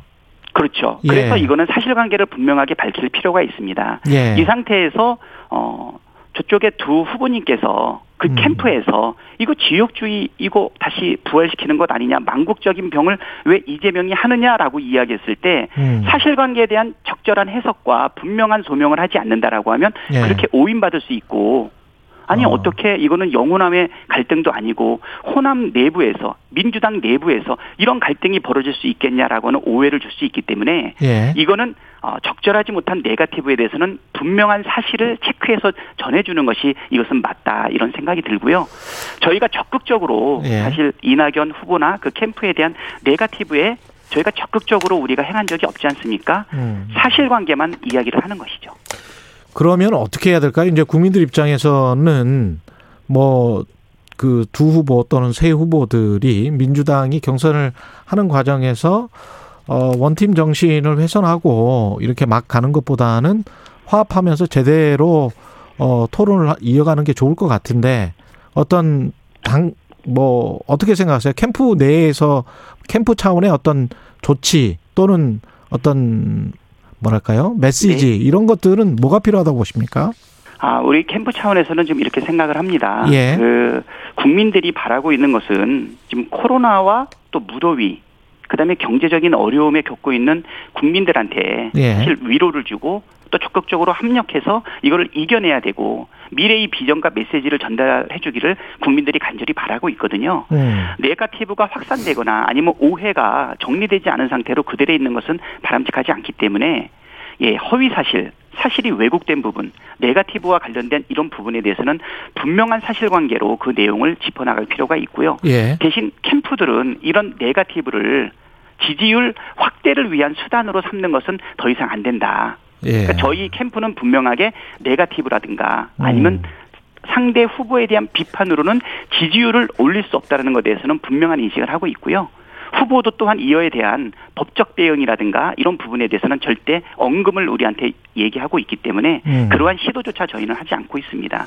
어, 우리 캠프에서는 사실관계를 분명하게 밝히는 쪽으로만 우리는 집중을 할 거고요. 예. 다만 이 네가티브와 관련된 부분이 계속적으로 확대되는 부분에 대해서는 묵과할 수는 없다. 캠프 차원에서는 이런 생각은 분명하게 듭니다. 묵과할 수는 없다. 네네. 민주당도 차라리 그 네. 경선 지금 기간도 약간 좀 쉬지 않습니까? 토론도. 네. 그 동안에 뭐 저 치맥이라도 한번 하시는 것도 어떨까 싶기도 하고요.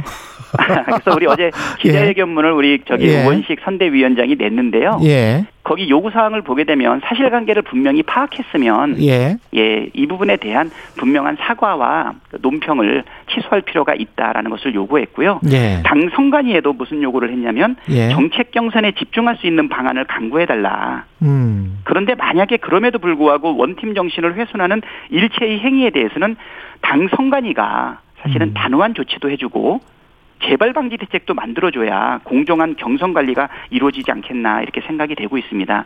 아마 이번 주 정도에 어, 중앙당과 그다음에 당 선관위에서 어, 좋은 경선의 모습을 보여주기 위한 적극적인 방침을 좀 내려주시기를 바라고요. 예. 예. 그렇지만 뒤틀려 있고 음. 그리고 반성하지 않는 그런 부분에 대해서는 사실을 중심으로 해서 분명하게 오해를 풀어나가고 사실을 분명하게 우리가 적시한다라고 하는 의지는 분명하게 아, 천명하는 바입니다. 그 이낙연 후보 캠프 측에서 논평을 취소하지 않는다면 어떻게 하실 거예요? 지금 분위기는 논평을 지금 취소하지 않는 것 같아요. 왜냐하면 예. 1차 논평을 나갔던 것은 어, 취소하지 않고 2차 논평에서는 어 뭐라고 썼냐면 아니 그러면 그 원문을 밝히기 전에 예. 오해를 유발할 수 있는 그런 사용에 대해서 충분히 설명했어야 되는 것 아니냐. 예. 하고 오히려 우리를 재차 공격을 하거든요. 예. 아니 도둑을 잡았더니 아니 담장이 낮아서 그런 거다라고 하고 집주인을 지금 공격하는 꼴이거든요. 예. 만약에 이 논평을 취소하지 않고 계속적으로. 이렇게 회피한다면 예. 어, 우리도 뭐 여러 가지 취할 조치는 있죠. 이 부분에 대해서 분명한 사실관계를 이야기를 하고요. 그다음에 어. 당에다가는 징계 요청할 수 있죠. 아, 그럴 생각이시군요. 아닙니다. 예. 이건 제 개인적인 생각입니다. 기본소득에 대해서는 그 여야 후보들 모두에게 지금 공격을 받고 있지 않습니까? 아, 그 너무 좋은 현상입니다.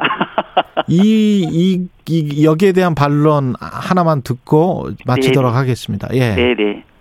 아, 지금 기본소득에 대한 공격이 있고 반론이 있는 것은 너무나 제가 볼 때는 바람직한 거거든요. 예.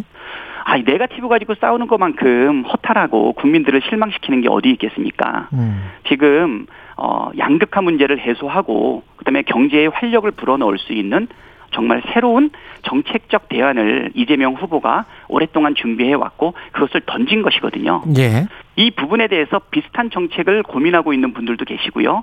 또 그것이 어 바람직하지 않다라고 얘기하는 분들도 있기 때문에 어 결국 대한민국의 양극화 문제를 해소하고 전환기의 위기를 극복할 수 있고 그 다음에 성장의 새로운 모멘텀을 만들 수 있는 정책 수단에 대해서 먼저 발제를 이재명 후보가 한 거고요. 음. 거기에 대해서 반대 의견을 내는 것은 너무나도 바람직합니다. 음. 저희는 이 기본 소득, 그다음에 기본 금융, 기본 주택과 관련되어 있는 이 기본 정책들, 기본 시리즈를 가지고 얼마든지 공격하고 또 방어하고 논의해서 더 좋은 안도 낼 수 있는 것은 너무 좋은 일이다 이렇게 생각을 하고요. 얼마든지 사실 토론은 우리가 응할 준비가 되어 있고 필요하다면 기자간담회도 여러 차례 열고 토론회도 열고 그다음에 같이 어, 인터뷰도 하고 어, 1대1도 하고 굉장히 좋습니다. 예, 바람직한 현상이라고 생각합니다. 예, 네. 예, 말씀 감사하고요. 이재명, 이재명 후보 캠프의 수석 대변인 더불어민주당 박찬대 의원이었습니다. 고맙습니다.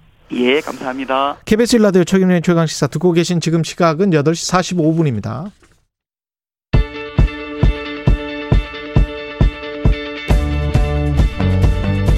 라디오 2020 도쿄올림픽 특별 생방송 다시 우리 여기는 도쿄 올림픽 현장입니다.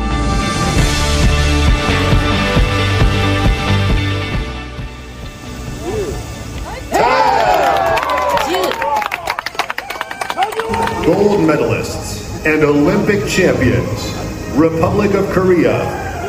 金メダリスト、オリンピックチャンピオン。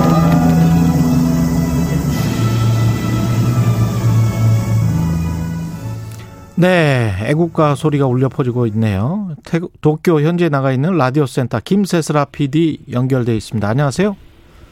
안녕하세요. 도쿄입니다. 예, 방금 들은 소리가 어제 양궁장이었습니까?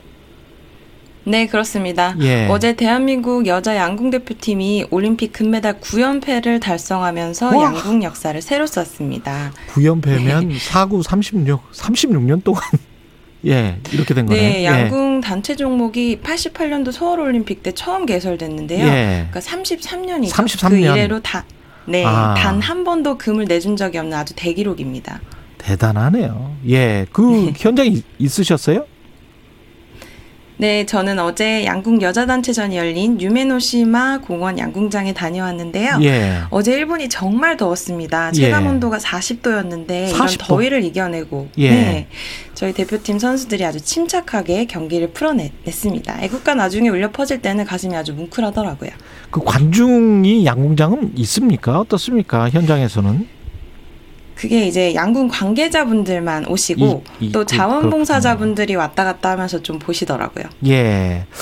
굉장히 짜릿했을 것 같은데 격차가 조금 났어요. 어땠습니까? 8강전부터 해서. 팔, 어, 네. 저희가 솔직히 말씀드리면 경기를 굉장히 편안하게 봤어요. 왜냐하면 예. 8강전부터 단 한 세트도 상대팀에 내어주질 않았습니다. 아주 압도적인 플레이였고요. 예. 네, 격차라는 게 사실 전혀 느껴지지가 않았습니다. 편안하게 금메달을 땄군요. 네네. 예. 그래서 그런지 이제 시상대에서 아주 귀엽게 세러머니도 했다고 하던데요. 그 소식도 좀 전해 주십시오. 네, 우리 강채영, 안산, 장민희 선수 이렇게 세 선수인데요. 시상대 위에 셋이 나란히 서서 활시 당기고 소나트 그린 아주 상큼한 모습 보여줬습니다. 예. 우리 선수들 목소리 한번 들어보시죠. 예. 는 오늘 대한민국의 무대다. 메달 맛이 좋네요. 혼성전에 이어 여자 단체전에서 금메달을 따낸 안산은 사상 첫 올림픽 양궁 3관왕에 도전합니다. 제 처음 목표는 단체전 우승이어서 너무 큰 욕심내지 않으려 하고 있고요. 개인전은 제 운, 운에 맡기고 싶습니다. 한국양궁 화이팅! 지금 안산 선수 같은 경우는 혼성전, 혼성전은 저희가 지금 처음 들어보는데 혼성전 여자 단체전에 우승했다는 거잖아요. 그죠? 아, 네. 이번에 도쿄올림픽에서 양궁 혼선 종목이 최초로 개설됐는데요. 음. 예. 토요일에 같은 곳에서 경기가 있었는데 이제 김재덕 선수와 안산 선수가 한 팀이 돼서 대한민국의 첫 금메달을 안겨주었습니다. 김재덕 선수가 나이가 만 17세예요. 그래서 역대 한국 남자 양궁 최연소 메달리스트로 아. 이름을 올렸습니다. 예. 네. 안산 선수 같은 경우는 그러면 혼성 단체 그다음에 이제 개인전까지 따면 삼가랑이 되는 거네요. 그렇죠. 예. 맞습니다. 네. 안바울 선수는 동메달 땄고요. 네, 저희가 이제 양궁 여자 단체 금메달이 이제 목에 거는 거 보자마자 바로 부독한 스타디움으로 출발했습니다. 예. 이제 남자 66kg급 준결승전 시작 시간에 겨우 맞춰서 갔는데요. 안바울 선수 아쉽게 결승 진출에 실패하고 결국 눈물을 보이고 말았습니다. 음. 하지만 동메달 결정전에서 아주 결연한 모습으로 멋진 업어치기 한판승으로 승리를 했는데요. 예. 그래서 동메달을 결국 거머쥐었습니다. 소감 한번 들어보시죠. 예. 지금까지 훈련하는 게 너무 어려웠는데 그런 훈련을 잘 할 수 있게끔 도와주신 분들한테 너무 감사하고 예, 유도의 안바울 선수는 동메달을 땄고 지금 우리 대표팀 기세가 괜찮은 것 같습니다. 어, 사실은 주말에 매달 기대 경기가 굉장히 많았습니다. 이제 예. 펜싱 사브르 종목의 오상욱 선수 같은 경우도 랭킹 1위라서 금메달에 관심을 많이 모았었는데요. 결국은 아쉽게 고배를 마시고 말았고요. 태권도 종목에서도 사실은 이대훈 선수가 패자부활까지 갔지만 이제 결국은 동메달 획득에 실패했습니다. 음. 어, 그리고 이제 여자 배구 대표팀 같은 경우에도 어제 첫 경기가 있었는데요. 예. 이제 세계 최정상급인 브라질의 3대 0 완패를 좀 당했고요. 예. 근데 축구 경기도 있었는데 김학범 같은 경우는 루마니아를 상대로 4대 0 승리. 그래서 앞으로 조금 더 저희가 힘을 내서 예, 같이 지켜보면 될 것 같습니다. 계속해서 소식 전해주시고요. 지금까지 일본 도쿄올림픽 현장에 나가 있는 김세슬아 PD였습니다. 고맙습니다. 감사합니다. 여러분은 지금 KBS 1라디오 최경영의 최강 시사와 함께하고 계십니다. 네, 어젯밤에도 더위로 밤잠 설치신 분들 많으실 텐데요. 전국적으로 푹푹 찌는 가마솥 폭염이 계속되고 있습니다. 올여름 얼마나 더울지 혹시 비 소식 또 태풍 소식도 좀 걱정되기도 하고요. 윤기한 수도권 기상청 예복과장 전화로 연결돼 있습니다. 안녕하세요. 예, 안녕하십니까. 윤기아입니다. 예, 어제 서울 한낮 기온이 37도였군요. 아, 음. 굉장히 뭐 더울 거란 이야기는 많았는데 이, 정, 이 정도입니까? 어떻게 전망하십니까? 예. 요즘 더위는 뭐 서울을 기준으로 한다고 할 때 35도에서 한 36도 사이를 오르락 내리락 하고 있고요. 예. 어, 어, 뭐 토요일 날이 가장 더웠었고 토요일 날이 한 36.5도 정도 예, 어, 기록이 돼서 가장 더웠었고 어제는 그보다 조금 낮았었고요. 그리고 예. 이제 이런 35도 내지 어, 안팎의 더위는 저희가 예보가 나와 있는 다, 어, 8월 상순 정도까지는 계속이 지속이 될 걸로 예상을 하고 있습니다. 수도권 지역을 중심으로. 8월 상순까지. 예. 근데 이제 어, 예보가 나와 있는 기간까지는 그렇고요. 예보가 나오지 않는 그 8월 중순이나 하순은 기후적으로 봐도 요즘 근래에서는 계속해서 35도 내지 6도 더위가 계속 이어지는 걸로 어. 어, 나와 있기 때문에 뭐 예. 8월 달은 이런 더위는 당분간 이어지지 않을까 이렇게 보고 있습니다. 단지 어, 수도권하고 영서 지역이 굉장히 덥거든요, 요즘은. 예. 남부지방이 상대적으로 한 1, 2도 정도 낮습니다. 아, 그렇군요. 네, 예. 중부지방과 남부지방은 조금 차이가 있, 어, 있지 않을까, 온도 차이는, 기온 차이는 있지 않을까, 이렇게 보고 있습니다. 이런 폭염이 지속 그러면 뭐 8월 상순까지만 해도 뭐 한 달 이상 지속되는 건데 이 폭염 이상 기온이라고 봐야 되는 되는 겁니까? 어떻게 보세요? 어, 뭐, 어, 이상 기온이라고 보셔도 뭐 큰 무리는 없을 것 같고요. 예. 어, 일단은 어, 우리가 흔히 이제 많이 들어서 아시겠지만 기후 변화에 의해서 우리나라가 100년 전에 한 1.5도 정도 이렇게 올랐다고 그러거든요. 예. 그러면은 그것이 밑바탕이 돼서 이미 기온이 올라온 상태에서 여름에 어, 여름에 어, 어, 작용 또 그다음에 장마가 빨리 끝나면 장마철이 빨리 끝남으로써 빨리 시작되는 폭염 이런 것이 이어지다 보니까 이제 폭염에는 더더욱 증폭되지 않나 그리고 그거에는 밑바탕에는 기후 변화가 있지 않나 이렇게 판단을 하고 있습니다. 그 몇 년 전부터 우리나라 날씨가 아열대 기후랑 비슷해졌다라고 생각하는 사람들이 많잖아요. 예. 어떤 기준 같은 게 있을까요? 이, 어, 이미 진, 그렇게 돼버린 겁니까? 어떻게 보세요? 어, 아열대라고 하는 것들은 일단은 추위가 좀 기준이에요. 예. 가장 20도, 어, 그월 평균 기온이 20도 이상인 5월이 한 4개월 이상, 4개월 이상이하고, 아. 우리나라는 대부분, 어, 4개월 이상이 되는데, 이제 예. 가장 추웠을 때의 월 평균 기온이 5도 이상이 넘어야 돼요. 아, 그렇군요. 네, 예. 그러다 보니까 이제 겨울철에 기온이 올라가면, 춥지 음. 않고 올라가면은 식물이 죽지 않고, 이제, 어, 이제 열대 식물이 죽지 않고 계속 살아남거든요. 예. 어, 그러다 보니까 이제 제주도나 남해안 정도 그러니까 그리고 또 우리도 느끼지 않습니까? 중부지방의 겨울이 굉장히 안, 춥, 안 춥다는 거 요즘 근래에 들어서 그렇죠. 예. 그렇게 겨울 기온이 올라가면 아열대가 되는 거죠. 그러니까 눈이 계속 눈이 계속 오는 한 아열대 기후는 아니네요. 어, 겨울에. 근데 이제 눈이 계속 오는 게 문제가 아니고 이제 예. 계속해서 추위가 있었는데 눈 한번 확 갔다가 추위 풀려가지고 확 녹아버렸다가 다시 눈 한번 푹 갔다가 아. 이제 이런 형태로 되니까 진폭이 커지니까 문제죠. 근데 이제 그러네요. 예. 어, 우리가 생각할 때 추위가 있으면 계속 춥고 더위가 있으면 계속 더울 거라고 하면은 예측성이 가능한데 예. 더위가 있다가 갑자기 추위 오고 추위 있다가 갑자기 더워지고 이렇게 하니까 어느 장단에 발맞춰야 하는지를 모르니까 모든 걸 상시적으로 대비한다는 게 큰 위험성이 큰 거죠. 농사 지으시는 분들 같은 경우는 폭염 때문에 곡식 그, 아 이게 그 가뭄도 좀 걱정이 되지 않습니까? 네. 단비가 내릴 가능성은 없나요? 일단은 뭐 현재로서는 농사 현재 농사철에서는 그렇게 큰 비를 요청하는 시기는 조금 지났어요. 예. 지났기 때문에. 예. 그래서 그런데 이제 앞으로 비가 문제인데 앞으로 비도 현재로서는 아까 말했던 8월 상순까지는 큰 비는 없을 걸로 보고 있습니다. 뭐 집중호 형태 같은 경우는 가능성이 예. 좀 적을 걸로. 근데 이제 오늘 밤마다도 제주도는 비가 내리고 있고 약- 약한 비 정도는 조금 있을 걸로 보고 있어요. 이번 주말에 특히 이제 이번 주말 토요일 날경이나 어, 일요일 날경에 전국적으로 비가 조금은 있을 걸로 보는데 뭐 집중호 형태는 가능성은 적지 않나. 근데 이제 더위를 식혀주는 비느냐 요거는 볼 때는 어, 기본적으로 기온이 30도 이하로 떨어질 가능성이 좀 적고 비온 다음에 음. 습도가 높기 때문에 체감상 기온은 더위는 계속 이어지지 않을까 이렇게 보고 있습니다. 마지막으로 태풍은 몇 개나 올 것 같습니까 이번에? 어, 태풍은 우리나라에 한 20, 24, 아니, 우리나라가 아니라 태평양에서 24개에서 한 25개 정도 만들어져요. 예. 지금 시기로 한 평균적으로 보면 7월 달까지 6개에서 7개 정도 만들어지는데 지금 일본에 가는 태풍이 어, 일본에 가는 태풍이 8호 태풍이거든요. 예. 평년하고 좀 비슷해요. 근데 음. 우리나라는 이제 태풍이 오는 시기는 어, 더위가 한 약간 물러가는 그렇죠. 9월 초부터 10월까지가 이, 어, 기간이거든요. 예. 그래서 태풍은 뭐 우리나라는 항상 좀 상시적으로 대비해야 하지 않나 이렇게 판단을 하고 있습니다. 오늘 말씀 감사하고요. 지금까지 윤기한 수도권 기상청 예보과장이었습니다. 고맙습니다. 예, 감사합니다. 7월 26일 월요일 KBS 일라디오 최근의 최강시사 여기까지입니다. 고맙습니다.